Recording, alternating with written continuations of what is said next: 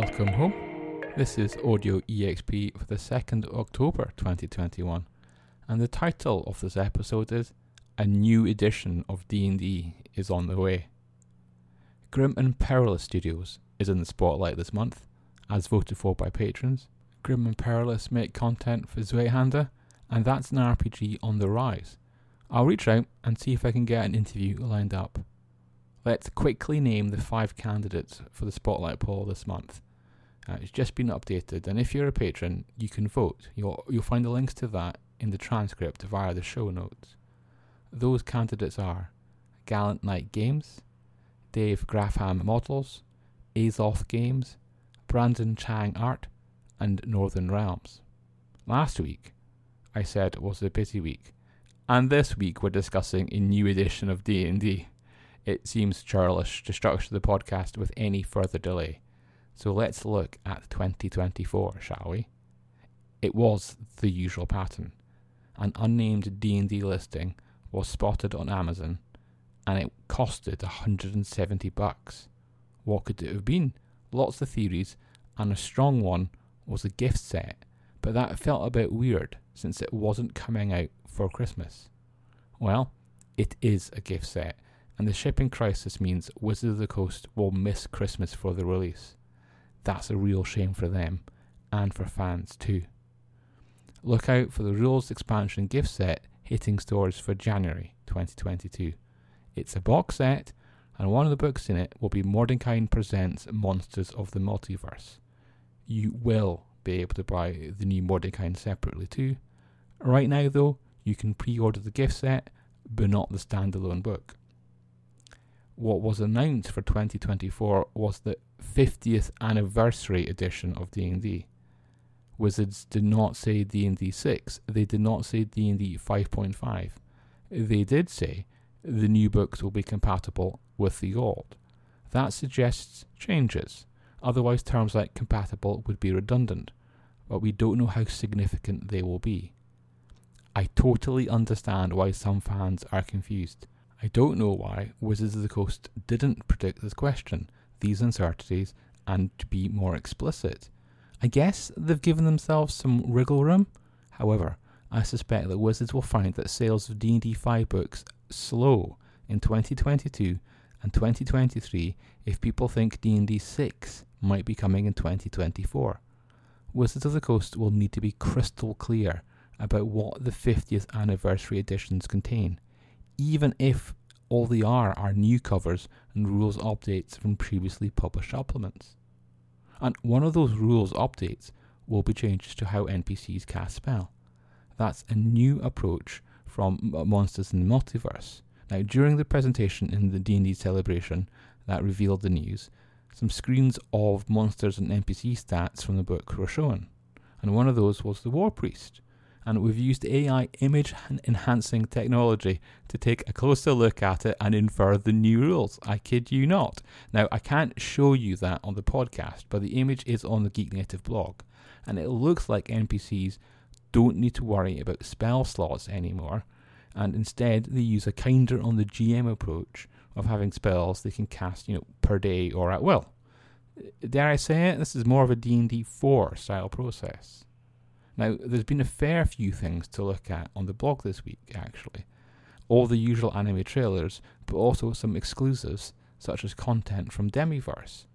Demiverse is a setting from Nomad Games for 5e or Those Who Wander, and it's all about a fractured multiverse, which, as it turns out, gives you lots of options for storytelling and heroics, even if it's not the traditional approach.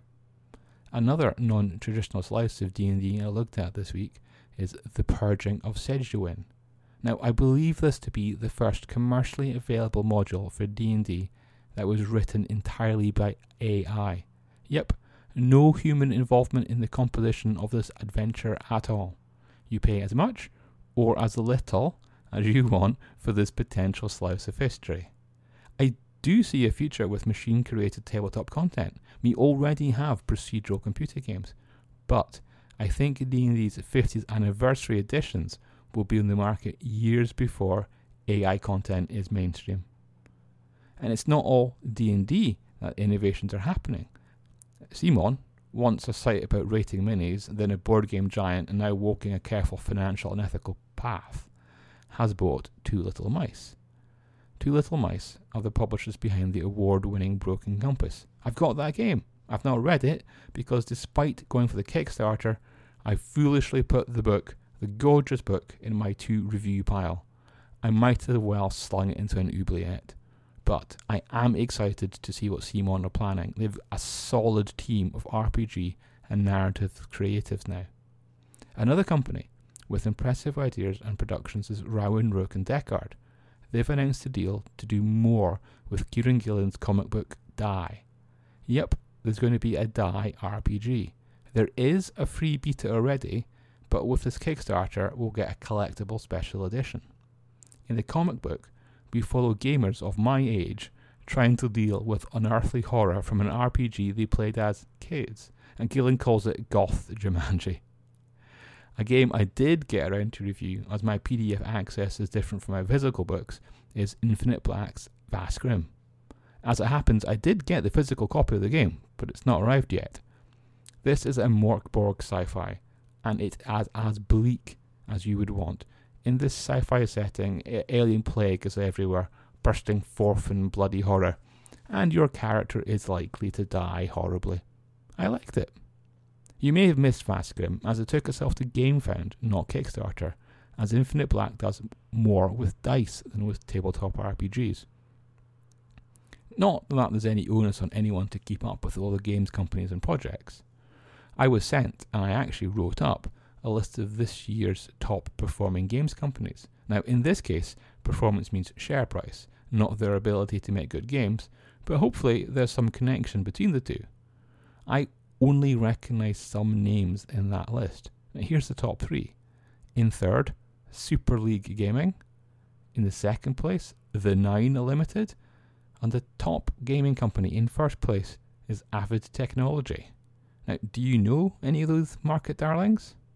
I think they're all esports, very fashionable and, of course, immune to the lockdown and the logistics crisis that's been spawned by it, Brexit too, piling on, making it even harder for British companies or British buyers. I mentioned how Wizards of the Coast's D&D gift set will miss Christmas. That's just one example. Another is Steve Jackson Games having to put up some prices on some games. I actually wrote up Bargain Max's Christmas predictions for the 10 most desirable toys in the UK and my advice to parents was to buy them as early as possible.